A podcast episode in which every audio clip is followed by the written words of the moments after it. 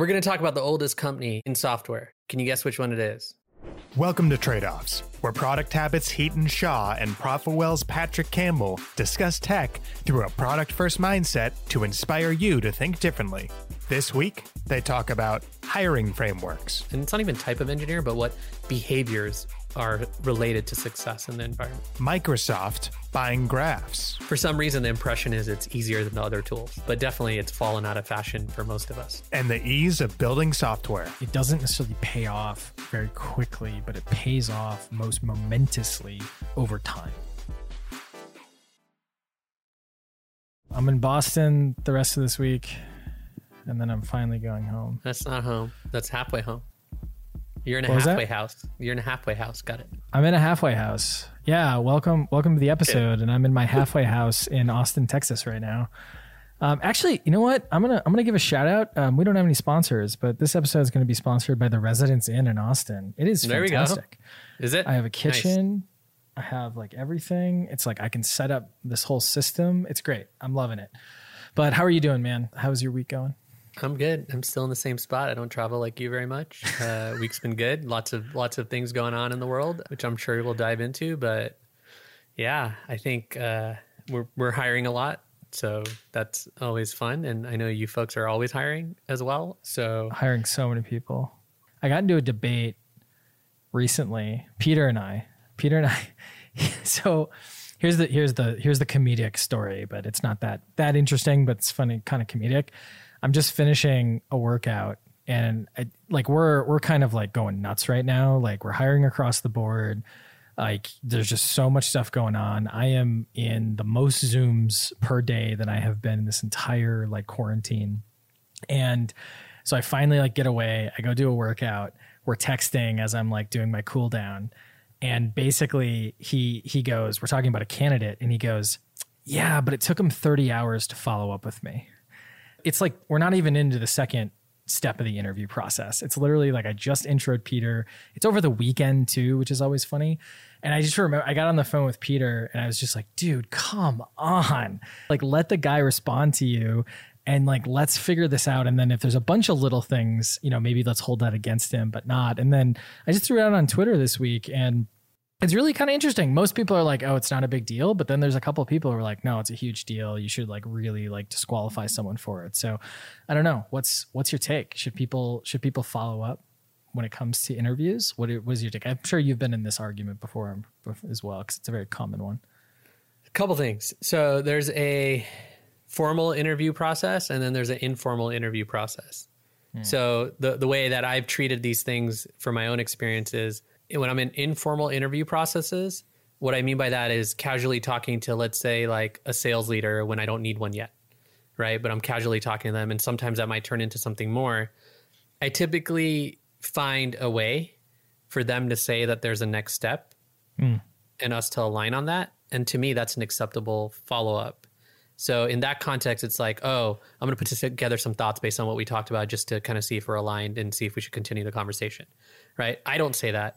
The other person usually says it because I want them to kind of reflect on the opportunity if there is one or if it makes sense right now. And I'm usually sharing a lot in those informal convos. So for those, to me, you got to keep the informal convos moving if you want to entertain the possibility of working with this person because it's informal right so i just want to get that out of the way because like those i always am able in control and have the next steps Yeah. in the candidate process where you're interviewing someone i think you have to be extremely explicit about follow-ups even more so than in informal processes because most of the follow-ups in my opinion should be on the company you are in our formal process of hiring people, which means we might be looking at other people, probably are, and we have our own ATS or some Airtable or Google Sheet to manage it. And that's basically kind of the starting point for me. And so when we get into debates like when should the candidate follow up? Did they follow up or not? My big question is just are we going to disqualify them because they didn't follow up or they didn't follow up properly or and all that? And if if so, cool, let's talk about that. If not, why are we talking about that? Hmm. That that's the kind of the way I've broken this down because I've gotten in similar debates about a candidate in particular or candidates and weighing like whether they should move forward just based on whether they followed up and one candidate followed up quickly, another didn't. I don't know how much substance there is in that conversation. Yeah. I think to me, it's more of this is how I explained it to Peter. I don't know if you've ever watched How I Met Your Mother, but there's a scene where the one of the male protagonists goes on a date with a couple of um, potential, you know, girlfriends, basically. And there's two that he goes on a date with, and one in this particular scene, and one is like a Rhodes Scholar, you know, saving babies in Africa is like a like everything this guy has wanted or at least has claimed he's wanted. And then the other has none of those things. They actually don't align on values or anything like that. But the Rhodes Scholar person didn't reach for the check and then the other woman reached for the check right and he's basically deciding like oh should I should I go on a second date you know with with whomever? And it's like oh the picture perfect person is there but they didn't like reach for the check. And all of a sudden like he just is not considering going on a date with them. And so it's just it's just kind of like this funny i think there's these dogmatic things that ultimately you know confuse us. And they ultimately make it so that yeah maybe it's a thing. Maybe it's something that we should worry about.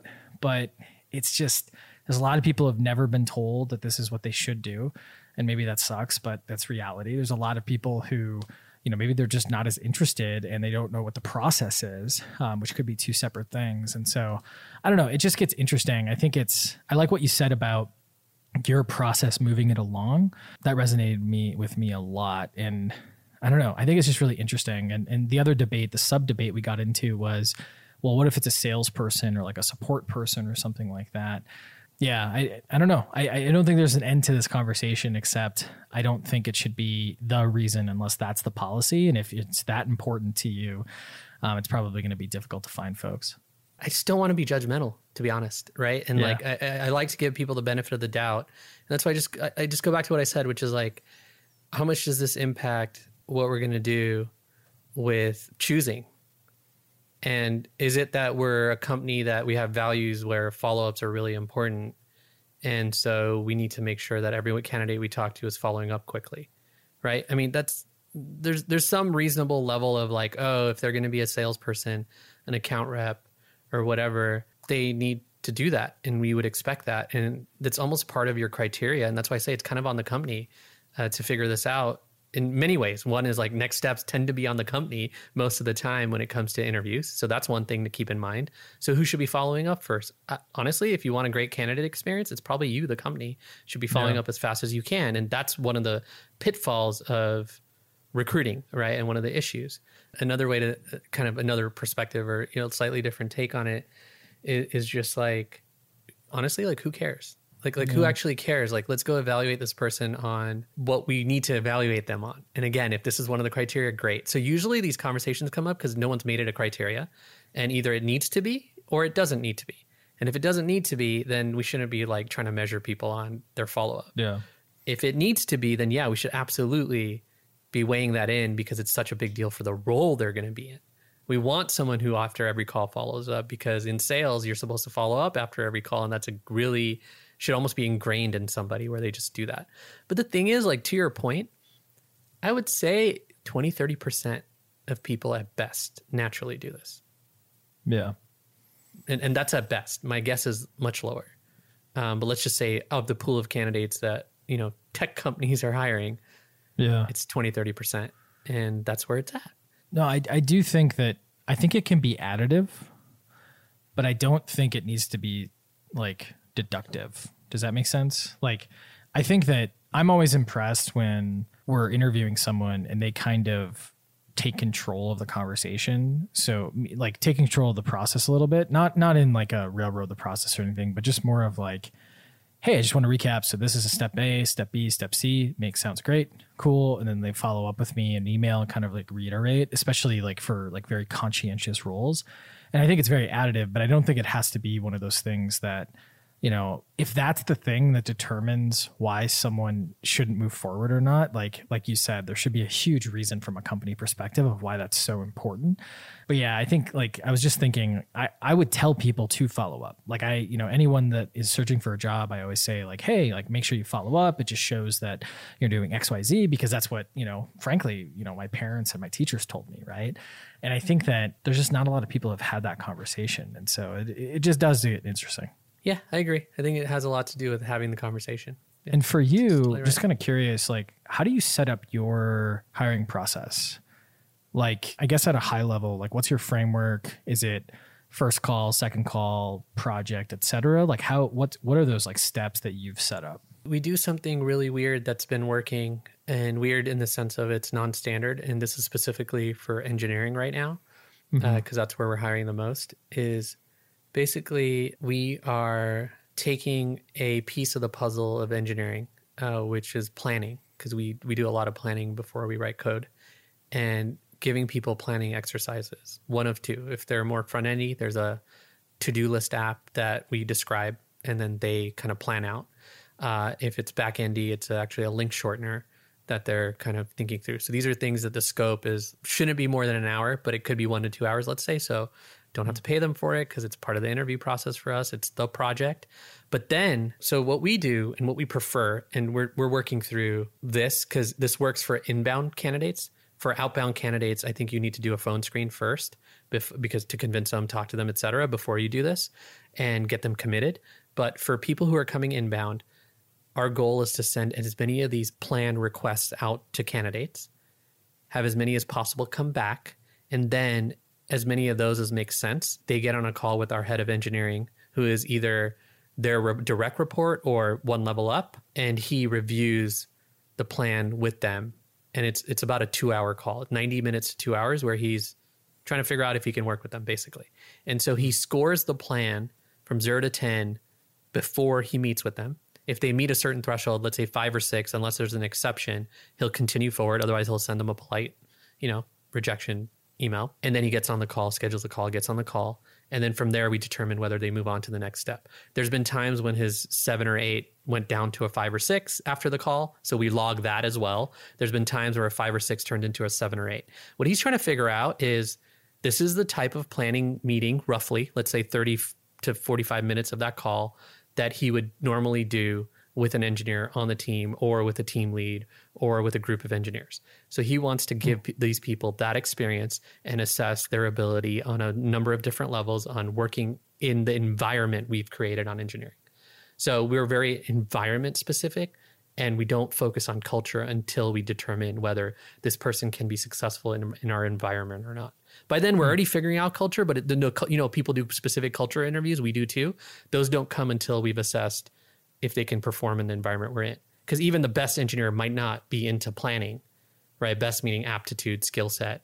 And if Yeah. they're not, we would usually rather take, not usually in every case, take an engineer who's not as skilled or experienced and instead take on kind of people who are less experienced and skilled but are really solid on the planning and can work with us and he's evaluating communication feedback how they react to him things like that and i think like the implication and what excites me the most is when we talk to candidates that ex- accepted or went through the process re- got rejected after the plan even before the plan frankly they are very like happy with us and feel like and they we've heard verbatim things like this is a very refreshing experience compared to code challenges that I'm used to. And we just feel like there's no other way to do it.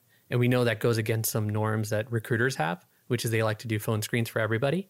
We Yeah. actually prefer phone screens for people who are we are specifically targeting, so to speak, to hire. So the, you know, passive process, while an active process when someone comes in is very much like, here's the plan. You decide if you want to do it for us or not or not the plan, but the project uh, to kind of plan out. You decide, and if they do it, we'll evaluate and go from there. I am excited to bring that process to other parts uh, of the company as we need to scale.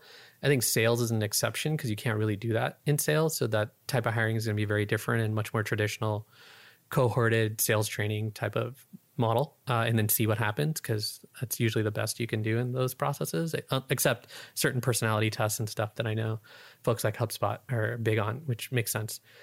Um, but in engineering, that's how we do it. And I think in other areas like marketing and, and, and even customer success and stuff, we can do similar things. It wouldn't be a planning project, but it might be something different. So just to be clear, they apply or they're outbound.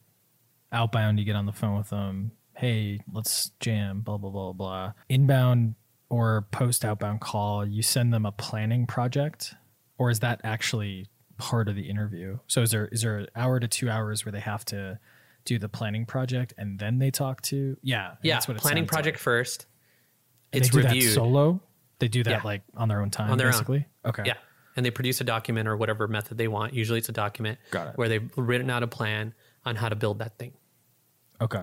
They're And not they writing can- code unless they want to, which they shouldn't. But in some cases, we've gotten people writing some code uh, just because that was part of their planning process. But it Yeah. helps us understand kind of how to meet them where they are and Mm-hmm. see if we can get them to the place where they need to be to be successful in our company. And in Got it. particular in our engineering environment. So it's it's almost like environment fit is what I call it, not Sure. culture fit. and they can take like you give it to them they can get back to you in a week they can get back to you whenever or we're, we're not matter? we're not setting hard deadlines on that because we understand that while people are in in particular an active recruiting process they've got a lot going on including Yeah. an existing job in most cases so we're pretty open about how long. Obviously if it's like a couple weeks later it might not be relevant anymore but that's on them. Like is it just the planning? Like tell me a little bit more about the planning project. Like what's if you can like what's what's like the actual prompt for the link shortener or the, the front end piece? It's a half a page description of the project like a description of what we want to build and a request. And there's there's like tests within it right? There's things Okay. that are missing. So we eh, they some people might email back and ask questions. Some people might be like oh this was missing in when they kind of put out their plan. But it's specifically designed around understanding how they think about planning and how they think mm-hmm. about laying out their work um, the work they're going to do before they actually do it. And on engineering mm-hmm. what we found is that the planners are much more likely to hit their their own deadlines and their own Yeah. dates and that's extremely important to us at least. I know that sounds like it should be important to every organization but i have not found that to be true. No it's not. That's interesting. Yeah that's cool. And then after the director of engineer whoever they report to interview they do a culture interview? Then we go Like- through the rest of the process. Then then then it's just the rest of the process. Can they work with other engineers? So one or two engineers also talk to them that they would be working with potentially. Uh, they Got might talk to our head of hr uh, and they, they might talk they'll definitely talk to one of the founders too. Got it. That's interesting. Yeah. We do something sort of similar, I think. We we do an initial screen and then they have a hiring manager conversation and then we do a challenge, which I guess maybe this is a traditional process depending you look at it. And the challenge is very role dependent and they'll do like a loop. So they'll do they'll present the challenge. And this is not for engineering, this is for everything but engineering. Engineering does a kind of a typical coding challenge. But then post engineering or post uh, challenge, they do like two to four one-on-ones with different folks and then there's always a final interview with me. Yeah and that's that's kind of worked well but i like the idea of like checking instead of having like an all-encompassing you know kind of like trying to have a project that checks a lot of boxes having something of like we're going to square in on this is the most important thing or this is the one thing and then all these other sub things fall underneath it which i'm sure you'll you know you'll actually see. Because if they can do this then their technical skills are probably pretty good because you're actually going to see that and actually in the director of engineering interview they're going to be able to see it. So yeah that's cool. I like that. It's been working. And again the feedback loop we care about a lot which is what do people say about the experience? And so we optimize for that right? Yeah. we want them to have a good experience and also us get what we want right out of the assessment. Yeah. It's been the, the quotes have been like surprising in terms of the positivity and somebody on the team today. Basically he's an engineer. Felt like he's one of our more skeptical engineers in general. And he actually said hey i want to introduce people i know to the company because and the way i introduce them and tell them that they should consider joining is hey just just talk to our head of engineering. When you talk to him you're going to feel like this is the person you want to work with. This is the person that you think will support you and give you a great uh, sort of experience with the company and in your job and that just happened like the other day when when he was on we were on a company wide call and we're talking about recruiting and interviewing and all that and uh, kind of he brought that up so whatever it is it's it's the magic that works with the team that we have right and the leadership we have yeah that's cool I like that. Yeah, I think it's like hiring. It just gets so it gets so difficult. Like you said, you know, sometimes on the sales side you do more cohorts than anything, but I think it's it's going back to alignment, which we've talked about a lot. It's like first aligning to what are you trying to optimize for? What's the team you're trying to build? Because I think a lot of people, even in sales, they don't think about like higher product sales process fit. And you know, we learned that really early on where it was like, hold on a second, like unfortunately a kid right out of school, they're they're probably fully capable of, you know, talking to a CMO, you know, of a Fortune 500 company, but it's probably not going to be like the thing that we should like hang our hat on. You know, you need folks with more experience to have those conversations if you want to like go quickly basically. And so I think I think having that kind of that environment fit I think is huge and I don't think enough people think about that. Yep. I don't think they do either because the number of people I've explained this to that look at me like, "Oh, you do it like that." And that's why you do it. I'm like, "Yeah." Their recruiting processes are not like that. They're focused you- on skills and code challenges and things like that. Do they have a little bit of an epiphany when you say this to them or are they kind of like, "Oh, that's cute. Keep doing that." I think they don't have a tight enough engineering team and process in most cases uh, if they're early stage, so sub 50 people, sub 100 people. But if I talk to people who are in larger orgs, they're like, yeah, that's a mini version of something we would like to do. But they're mm. not able to do it because the recruiting processes were built when it was 50 to 100 people and weren't built this way. But when Yeah. you talk to like an engineering manager that's hiring, they'll tell you they'd prefer something like this. The funny thing is, even when I talk to recruiters about it, they immediately reject it. And they're like, no candidate is going to do your plan before talking to you. And I say, well, in an active recruiting mode, yes, they will. And we know that. And it's actually a better experience for engineers. And in a mm. passive mode, I'm not suggesting you hit someone up and be like, hey, will you do my plan?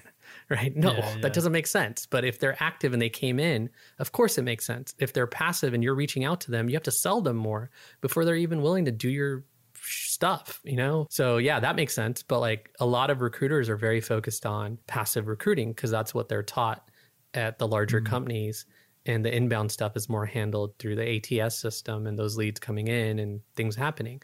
So I think it's just a way that we've been getting people to join the company through a more inbound or passive or sorry, active process, which has led us to the system, which makes sense if you think about funnels and things like that. And then on the passive side, yeah, everyone has to go through this, this no matter what. So at some point, our metric is how many plans were sent back to us. Because that's really the leading indicator to us hiring a certain percentage of those. Hmm. It's kind of interesting too, because one thing I just thought of when you were saying that is like, I think it's kind of funny because you're trying to find this fit, right? Well, that's that's what you should be trying to find. It's just fit in general, and, and you can define that in a lot of different ways. But when you're going after the passive way, if you find yourself having to sell, it puts a weird kind of like veneer on the entire process, at least in, in, in my opinion, or at least in the thought that I'm having right now. And, and the veneer I'm thinking is like, I'm just thinking through, you know, some of the things that we really value. Some of the people who've kind of been in that position, or, or we've had more like everyone's selling each other. You know, they're selling us on them, we're selling themselves on us, or you know, you get what I'm saying. But the basic idea is like those have been some of the worst hires. and not not because they're bad or anything. It's just the culture fit was just not great, or the alignment wasn't there, or you know they thought something that we weren't necessarily as upfront about, and not intentionally, just like we we were trying to sell. And so, I like what I like about your process. I'm trying to get a, a little roundabout way. Is it's like it's very much this is the thing that probably causes consternation. This is the thing that we find really really important, the environment, and therefore we want to make sure there's that fit like culture can get all over the place because there's different aspects of a culture. Um, and some people optimize, or some people are really great at parts and not so great at others. But the environment is probably so much more important than some of these pieces. So, yeah, just talking out loud, just strongly, strongly agreeing, at least in the moment here. Yeah, I think one of the biggest mistakes that companies do is they don't actually have an engineering process that they, that they have defined, and thus they're, they don't even know what why an engineer is successful in their environment Yeah. on the engineering team, and we do because we define a process early on on how we want engineering to work. It took us a while to figure out the right process uh, and even create one because most of the time people are, should be just writing code. That's the general thesis, right, on engineering. What we realize is that most of the time people should be writing code, yes, but before they're writing code, most of the time should be spent on doing diligence on the writing of the code, which we call Yeah. planning, right? And and not every engineer. Like we've even had converts, engineers coming in and be like, "This is crazy," but okay, like I'm in. Yeah. and, and then they come in and the most skeptical ones. And we've obviously had to convert some through this process who didn't come in with this process too. And by the end of it of like a few weeks of this or whatever they're like okay i get it. This is just so important. How would we do this with how would we able be able to ship the right things on time with less qa less feedback from product et cetera unless we actually had the planning going on and had the discussions between product and engineering where we found things that were trade-off worthy right? And that's the other thing. This process uncovers trade off worthy items. While if you don't do this, then you won't have the trade off discussions about, oh, this is quick, this is slow, this has mm-hmm. these dependencies, which makes it slower than it should be, blah, blah, blah, blah, which are very real product problems today about those trade offs, about infrastructure, about capabilities, about what's possible in almost every product. And like, I kind of, you know, just like you, been around software for a while, trying to build stuff. And I'm amazed at how complex things have gotten in terms of dependencies and even interfaces with speed issues and why they have the speed issues because we're using all this AWS stuff and this and that. And so th- this planning process has become like the forefront of our engineering kind of ethos. Uh, and that's been like tremendous for us at least because then things are just caught early and trade-off discussions are happening properly so just to give you more depth like i don't think we'd be able to do this if we didn't have clarity around the environment and what type of engineers and it's not even type of engineer but what behaviors are related to success in the environment that's where I'm bringing to. I think this can apply, and you already said this to a lot of different areas of the business. I think you could break this down for a sales process as well, but it probably wouldn't be planning. It would be you know some other variant of of, of part of the environment. Yeah, it's super interesting. Honestly, I think it comes back to leverage in a lot of ways. I think that a lot of times the advice that we got was built in an environment that was just very different. So what I'm speaking about is like a lot of the advice around recruiting was it's very similar to sales, plug and chug, get the numbers, do this, do that. And I think it doesn't get you the most leverage. And when you kind of rethink what this looks like, like I'm sure you're getting, you're more quickly identifying high quality candidates with less resources doing a process like this because you thought through, you planned, you know, to kind of bring it back the thing you're actually doing in this in this process than if you were, you know, just doing the plug and chug model, which is kind of so traditional. So yeah, I like it. I like the rethinking. I think it's great. ready to switch gears Yeah, where do you want to start? Where, what are you fired up about? i want to talk about microsoft I love talking about Microsoft. I don't Me think there's a single Microsoft product I use except for Excel, but I do like talking about them. Someone asked me to use Skype the other day, and I just I I just I naturally it was one of those things where I was just, I just went oh okay, and then as the call was approaching, all of a sudden like I was just so used to Zoom, all of a sudden the call came up, and I was like oh crap, I got to re-download Skype, I got to remember my username, all these other things. But yeah, that's that's my little side note on Skype. I What- actually use Skype a couple times a week, and it's with people that are much older than me. Uh, some people are almost double my age, and Nice. uh, they they like using Skype. Uh, they're not relatives of mine, just old friends that happen to be quite old. Uh, And we use Skype, and it works great. And for me, like I'm I'm an early adopter of Skype because I've been remote for a long time. So the voice calls on Skype were killer back when it was the only way to actually talk to international folks and folks that are far away and when phone bills were high as a result of some of the Yeah. attempts at doing this. So I think Skype was like a lifesaver, to be honest, back then. And uh, there are still people that swear by it because it's just, for some reason, the impression is it's easier than the other tools. For, for some of these some of these older folks that at least I talk to, uh, but definitely it's fallen out of fashion for most of us, right? Yeah, but what do you think about Microsoft, Discord, $10 billion, all that kind of fun stuff? Or, or do you want to talk about Microsoft in general? So there are rumors that they're going to buy Discord for 10 billion, right? So I'll just throw my statement down about it. Throw your statement. Official statement breaking here on the Trade Offs podcast. Uh, well, my, my my opinion, and it's not a statement. Sorry, my opinion is that Microsoft is almost drunk on social graph focused products that have a so strong social graph, and I think they are making the right move in identifying companies that are massive that have social graphs that are strong. I mean, they did that mm-hmm. with LinkedIn, and I think they learned a lot from LinkedIn, a lot, a lot and I don't. I think GitHub might have been first. Sorry. So they probably learned a lot from GitHub and LinkedIn. Maybe GitHub first, but I would say LinkedIn is the one that would shed that light on you once you started digging into the engineering that's taking place there, the way the system works over there, even more so than GitHub, because GitHub by nature has to work the way it does. LinkedIn has a almost not artificial graph, but a graph that was built over time artificially, while code has always been about commits and all that good stuff and collaboration, right? So it's a little bit of a different thing, but they're both what I would call basically social graphs of some type. And they saw the power of social graphs with Facebook, of course, because they invested in it early. They sold, but somebody convinced them to invest in it, right? And so they hmm. invested in it. So I'm sure they had some privy about that. And so then now they're just getting another graph. So I think they're buying graphs. And the funny thing is, Discord's graph might even be stronger than Slack's in the high level outside world. Maybe not as a kind of from an employee and company perspective. And Slack's definitely been slow about their whole Slack Connect thing that I think was obvious years ago to build out, but they had a lot of tech debt that prevented them from building that out. That's my high level thought.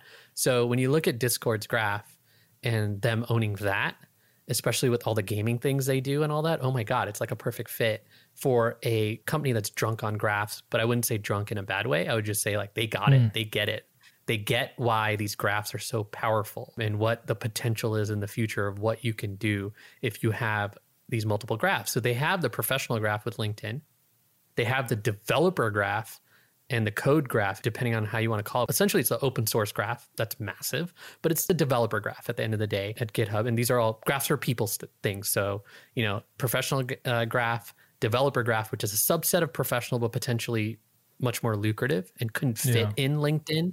So they have basically professional covered between LinkedIn and GitHub. And now this is kind of the consumer social graph that they could buy that is purchasable, that is also a messaging product that could even level up their current efforts on on messaging products uh, and is kind of fits in the wheelhouse of oh now we have a consumer graph because right now if you think about what's missing the consumer graph is completely missing from their wheelhouse and Discord is a strong consumer graph that also plays to Microsoft's strengths in gaming. And if you go extrapolate that out, the VR, AR, all those plays built on top of and mixed in with Discord is probably going to be really powerful. And then you have kind of Twitch, which is kind of a graph, but it's more like YouTube, so it's more of a content network. So if you if you debate Discord and Twitch, I think Discord for Microsoft is more valuable. I know Amazon owns Twitch and that's totally cool, but like I'm just pointing out that like this is a power move in my opinion, and it's yeah. a move around graphs. So I know that was longer than a statement, but it was meant to be an opinion. So that's my opinion. Would love to hear your thoughts on it. I think everything you said, I agree with probably 85% of it. And the other 15, I would just clarify and probably agree with. But I think that the other piece of this is they're buying into a younger audience. So, like, think about your Skype comment before. I think that even Xbox and some of the games their you know mixer was kind of a failure it's probably still gonna I, actually i don't know if they shut it down but it's either limping along or not doing crazy compared to twitch obviously but the discord audience permeates not just gaming but the reddit audience um, is pretty strong on on discord as well as um, you know some of the uh, just younger gen z and you know kind of millennial crowds. There's a lot of discords. And i think that for Microsoft, what's been interesting is they have some products that permeate every like generation here. You know, Microsoft Excel has kind of permeated for anyone serious about, you know, work, right? But I think that what they're doing here is they're jumping some of the waning, you know, aspects that they've had in terms of age of their customer and basically jumping to the end um, with Discord, which is interesting. But that's the only thing I really add on the graph comment. Um, except I think, I don't know, some of the consumer graph parts, it's hard because GitHub, with the exception of, you know, some companies that are going, you know, coming at them, you know, they kind of have it. Like they didn't necessarily win, but they have enough spread that it's a win for someone like Microsoft, right? I think Discord is that, but I can't think of anyone off the top of my head that would be like a perfect alternative, if that makes sense. Oh, that makes sense. I'd say Discord is the one that's the least clear graph that they're buying because they've already bought two that are just super clear but the strategic opportunity with Discord's graph and also Discord as an independent com- company versus a company that's juiced by Microsoft, I think that's a very different Discord. Hmm. And that that's also what kind of comes to mind for me. They're squeezing into the Teams territory. Hmm. They're squeezing into the Slack territory, like right on the edge is those are those use cases. but it's not the core use case, right? And I find that super fascinating. And so, in a way, it's like they didn't get Slack because they probably never were going to get Slack based on just the competition between Slack and Microsoft. And I'm sure there's inside baseball there. I don't know, but that. So Salesforce got Slack, and you know, Salesforce and Microsoft are constantly on the like competition end when it comes to M and A because Yeah. Salesforce, I'm sure, wanted LinkedIn. That was the rumor. They didn't get it. Microsoft came in and overbid and got it. And now Salesforce is like, okay, cool. Slack can't be independent because of the way the world's shaping up with Microsoft just being Yeah. on the prowl and attacking like ferociously, frankly. So let's go buy that thing and piss off Microsoft in a good way and build our behemoth. Obviously, Salesforce understands the value of messaging and, and these kind of things since the days of Yammer, right? And Chatter after that and all those things, which, you know, they compete, right? And Microsoft owned Yammer. And uh, Salesforce had their answer with Chatter, right? And so now they have their next answer with Slack. I mean, it all just starts making sense.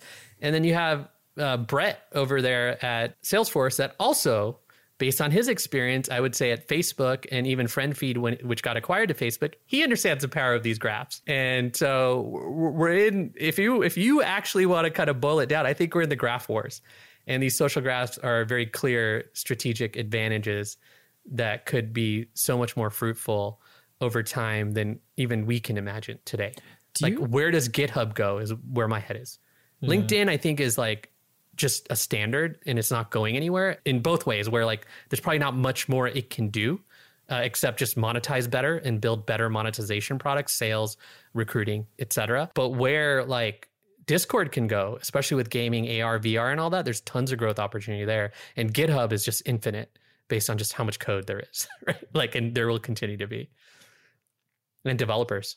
this kind of model or the the graph model that we're kind of talking about, it kind of explains why Square bought Tidal, right? Like Yes. it's exactly why it happened, you know, and and, and we're all making fun of it because it's like, oh, Jack wants to hang out with Jay Z. It's like, no, like Cash App is almost like a perfect like it's it's perfectly extended by Tidal essentially, which is super interesting. I look at this situation and I go, where does Zoom go?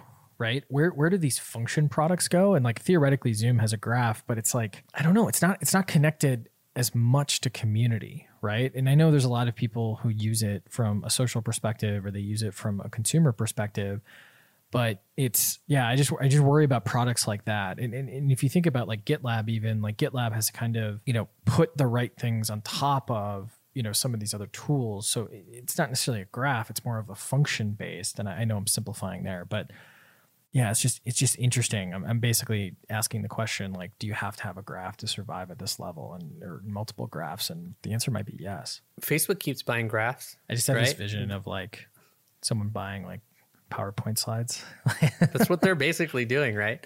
Yeah, uh, yeah. No, that's what everyone's buying. But I mean, they bought Instagram and knew what to do with that graph And mm-hmm. knew how it was different than Facebook's. They bought WhatsApp for almost 20 billion, right? That's a very expensive graph, but they bought the graph because it's these social connections and the active usage across them that makes it work, right? So I think, yeah, at a certain level, you want to add that to your DNA. So I guess what I'm most impressed with Microsoft is they've added it to their DNA. I haven't found a place where they had it before, except maybe in some of the Xbox stuff, but that's still mm. gaming. And by nature of the core value of the products, social is a big value, but it's not necessarily as powerful of a graph as Discord. Because Discord goes much more across games and stuff. Well, Xbox kind of does, but it's just in the Xbox ecosystem. Discord gets them a lot more. So it's almost like they're shoring up a graph and getting it and buying it and willing to spend 10 Bs on it because they see the opportunity of locking it in and having it. So in a way, like these purchases look small when you look at the grand scheme of things. Even like YouTube, like there's a graph there, but not really. It's just a content graph, which is not Yeah. quite social graph. There should be, but there isn't. And in a way, that proves that Google hasn't really pushed the DNA on that side, while Microsoft is just buying the DNA across the board, right, in multiple areas. Because you could even argue that graph expertise is important. Hmm. So Facebook This has is- graph expertise from a consumer standpoint, but not hmm. necessarily from a professional standpoint or a gaming. to bring this down like a little bit from the big dogs like i think this is such a better argument for creating a community within your brand than like any other argument i've heard like if you think about it like just getting into like the graph concepts of like making those connections and capitalizing on those spread and those connections. Like you just said, content doesn't spread as much as like actual connections. and so I, I think that's yeah, that's gonna I'm gonna have to noodle on that because that's something that I just realized I didn't put two and two together until this moment of like that's a better way to argue for it, and it's also a better way to kind of approach you know building a community for your brand. Anyways, talking out loud. Those are good thoughts. I mean, I think when you look at the lower end, then we can dovetail back into Clubhouse, for example, or even Twitter, because those are two independent graphs today. There's more, but like basically just look around which graphs are at scale that have tens of millions of users and probably tens of millions of active users, if not at least a million in Clubhouse's case, whatever mm-hmm. the numbers are, I don't know, but let's say it's a million um, or even half a million. These are graphs, and and so there's an audio graph, if you want to call it that. that. There's a social graph based on audio over at Clubhouse. That's a probably more accurate way to say it. Yeah. Discord's a social graph based on gaming. Um, but a strong one because it's where people message and it's where people communicate. So these graphs have to be around some form of communication between people, right? Otherwise, it's not really social. And then, you know, you have Twitter as well, which is the one that got away for everybody, I would say, at this point. You know, it's mm-hmm. literally the one that got away that no one was able to buy before it just blew up, but everyone knew that they wanted to do something about it, right? Uh, and it's fine now as an independent company, but it's probably not going to grow as fast as some of these other ones for I don't want anyone to buy it right now cuz I'm actually I'm I'm starting to get really bullish on Twitter. I'm starting to get really bullish based on some of the moves they're making. I know they can't fix your DM still or your follower accounts, but I'm still still getting excited. I'm bullish on Twitter either way. I've been bullish since day one just because of how unique it is. And it wasn't about a feature set. It almost feels like an information network that needs to exist no matter what. Yeah. Right. And that's interesting. That's very much like the telephone type of situation that people keep talking about. This is why my complaints about the DMs exist, actually, because it's like mm-hmm. if it's mm-hmm. truly a communication medium and can replace things we used to do a long time ago, like the phone and stuff like that, which it essentially has in a lot of ways, conference calls, etc. If you want to really go wild, wow, so much opportunity. And with spaces yeah. and stuff, they have a shot at kind of extending their graph to these use cases because that's essentially what happens. You have a graph, then you extend it to other use cases. It's mm. still one graph. And uh, this is kind of how all the other, I mean, a lot of networks have grown on other networks. Like Facebook didn't build the graph off of its own back, it built the graph off of other things like Hotmail, for example, hence the investment from Microsoft, right? And, you know, kind of AOL as well, and email, of course. Mm. And so, yeah, I, I, think the interesting thing, if I were a consumer investor, which there are people that are way smarter about this stuff than I am and have way more experience, is be thinking about those graphs and like whether this company that you're looking at has an opportunity to build a graph with their product and their opportunity and their behaviors they encourage. This is the race. And I think Clubhouse was viewed greatly from that perspective of like, is this a new kind of social graph that can be built on top of the behavior that exists in this product? And the answer is yes, there. Now the question is how big can it get? And how fast and how retained are people because it can't get big unless people are actually retained and stuff like that. So I know there's a lot yeah. of arguments for and a lot of arguments against Clubhouse. That's not what I'm making here. I think it's interesting because it's yet another graph based on audio content. It doesn't feel like that's existed yet. And for the reasons like that are oriented around how podcasts are so personal in terms of listening, I don't think podcasts have blown out into a graph. So when you think about or blown out into one of these opportunities, more specifically, Spotify might be an exception, but I don't know if a social graph around music actually is as viable as some of these other ones. But these are all just sort of debates and lots of people know graph theory and have worked on these problems before they probably have better context but from my perspective the power of these social graphs as as I'm calling it. There might even be another name people use, but I think social graph is the one I would use in this case. is incredible. I have a lot of thoughts, but they're all half formed in my head right now. It is kind of interesting how you know, like Microsoft, they've five six x since Satya took over. I think he's made a ton of just killer decisions and kept them relevant even though like everyone likes to like roll their like I don't roll my eyes when someone talks about Microsoft anymore. Like I used to. I'd be like, "Oh, Microsoft, right?"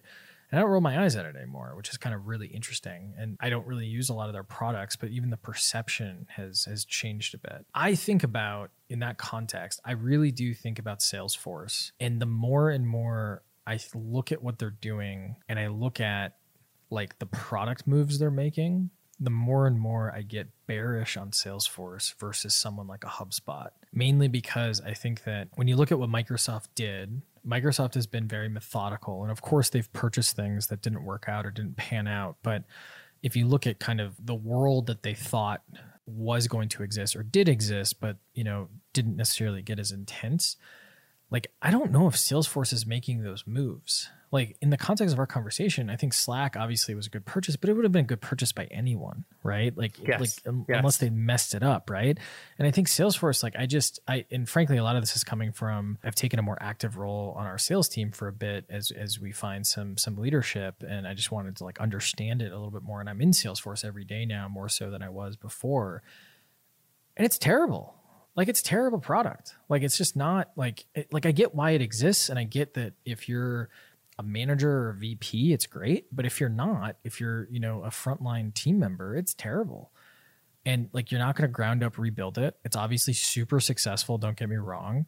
But it's one of those things where I I look at it and I go, this was built and has been probably refactored for the right types of people, but it's it's one of those things that it's it hasn't been built from a product and a UX perspective or refactored from a UX perspective and I think ultimately that's their golden goose that I just don't know if they've they have the ability to rethink it or there's probably people screaming internally trying to rethink it and they're not moving. And the market's big enough so they can hide behind that. But the other product moves they're making it's just they're really good salespeople obviously. But I just I don't know. I don't think they're a 40, 50 year company, you know, in the same way that that, you know, Microsoft has been. So I don't know, just another thought to to pull on there, but I worry about like them. And if I look at HubSpot and some of the moves they're making, they haven't purchased a lot. They just do the building.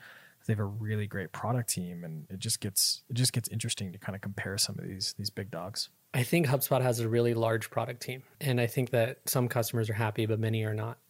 If I were to just be like super clear, and there are core pieces of that product that are great that people love, and they're usually the ones that people are buying and so they get the most attention and then all these other features they've added are subpar and customers say that.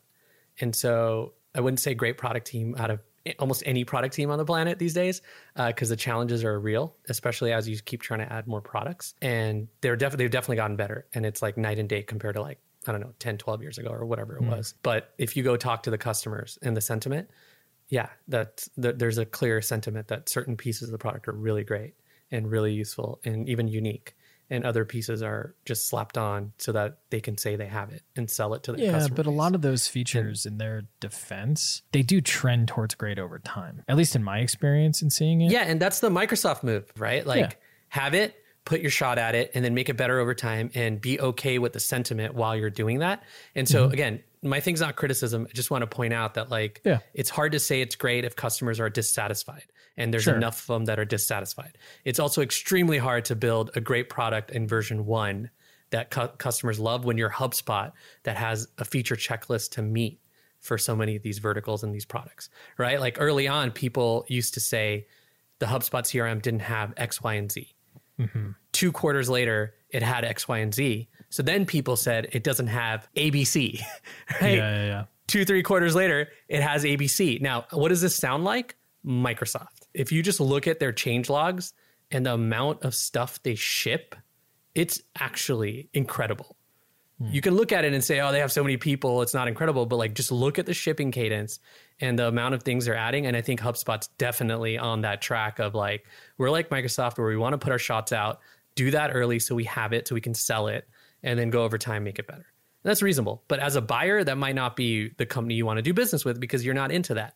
Right. And you care about all the things being great, not just one of them. But and they also have heated competition from FreshBooks and and so many other companies now, right? So it's an interesting dilemma, and you know this is called product trade off. So I thought I'd dovetail into that for a second. I think so. I, I would say yes, they're a great product team when you think of it like the Microsoft strategy, because that's the one that I seem to see them go after, which you know is very different than the Google strategy. So yeah, which which might not have a product strategy for new yeah. stuff anymore. I don't know, can't tell. Their little they have a lot of labs. Competitor is interesting. Yeah, the lab stuff is interesting, but then they end up not really doing anything against it, right? I, I think when you're at that size, you get. When I worked at Google, this is a perfect example. The idea is you get you get big eyes, and a hundred million opportunity isn't interesting. Like it's not interesting, right? So all these like interesting yeah. products that they could build, it's like, well, it's not ads, right? Well, nothing is going to be ads. like no, nothing is going to be ads, and uh, I don't know. It's interesting when I was there, there was there's a project that that I was working on, basically days, nights, and weekends, and you know made Google a ton of money. We started doing an expansion of it, which was really cool, but it, it, it eventually got shut down because oh, this project made this money, but this other project is going to make this much more money, and it's like, and then everything gets shut down eventually, which is really interesting, but yeah, I think uh, my comments on HubSpot were more in the context of like Salesforce because I think HubSpot feels like it's trying. Salesforce doesn't feel like it's trying from a product perspective. And, and I'm probably completely wrong, but just from, you know, our, like the reason we went to Salesforce is because exactly what you said, HubSpot didn't have the things.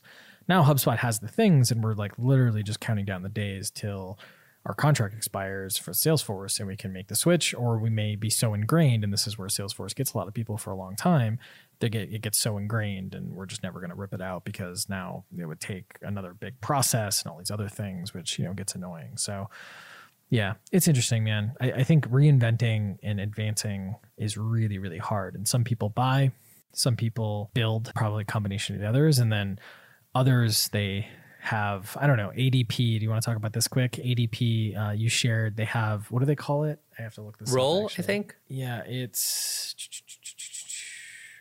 all I all I put was ADP being sassy, but that's not what they call it. Yeah, it's called roll. You're right.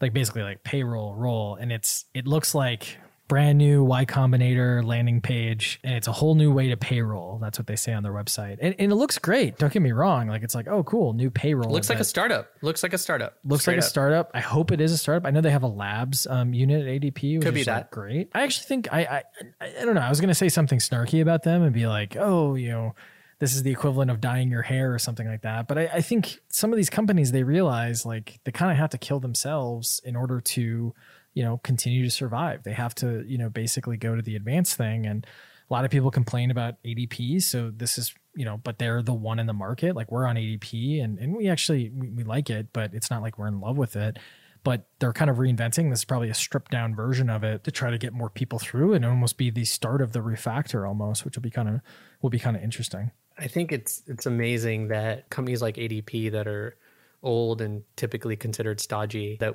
many of us still use, right? Because we need to, uh, even though there are startup replacements. But at the end of the day, it's very similar to Salesforce, where like you might use HubSpot CRM, but the second you need X, Y, and Z integration and they don't have it, you go to Salesforce and your sales team and your sales ops people and your sales leaders like we know Salesforce. Right. Yeah. HubSpot has definitely made inroads, but it's an issue. And so with ADP, I think it, it's almost like they need to have an answer to all those little startups, and there's lots of them that are doing what ADP does. And they decided to go super, I would say, consumery with that Roll thing. Not that it's consumery, but it feels like a consumer app that's very different than what you consider the ADP brand. And I know there's a whole build versus buy versus whatever partner. I mean, come on, like it, it it's it's almost obvious that they should do this.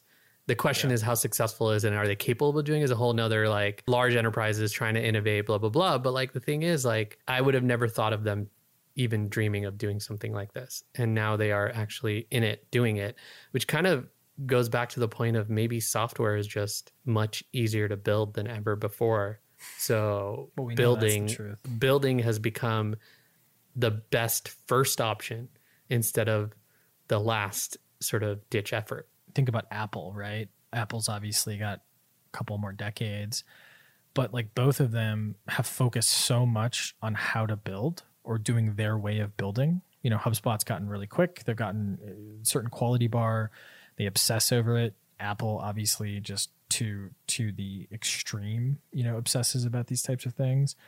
And Apple doesn't buy a lot of companies.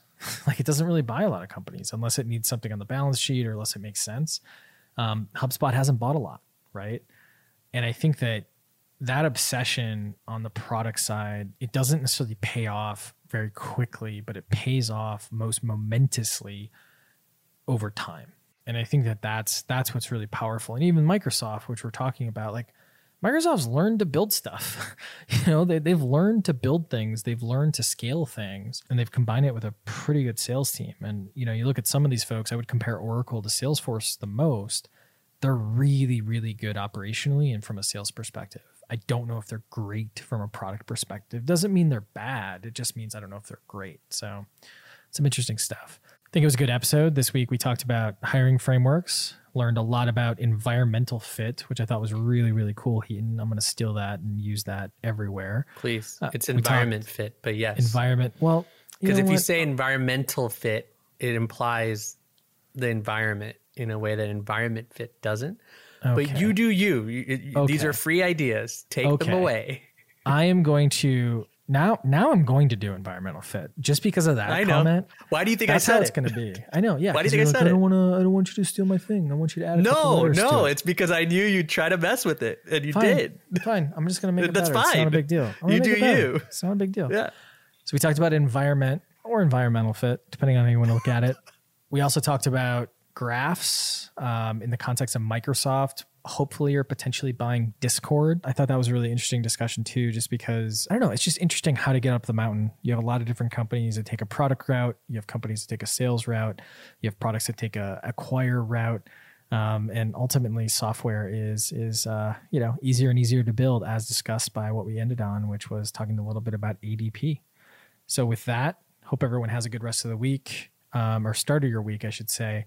And uh, hit us up on Twitter, hit us up on email if you want to chat or want to give any feedback. Uh, we're always craving it. So we'll see you. Peace. Thanks for listening. If you enjoyed this episode, we'd really appreciate it if you left a five star review of this podcast, or the equivalent rating wherever you listen or watch. Also, make sure to subscribe to and tell your friends about Trade Offs, a podcast from Profitwell Recur, the largest, fastest growing media network dedicated to the world of subscriptions.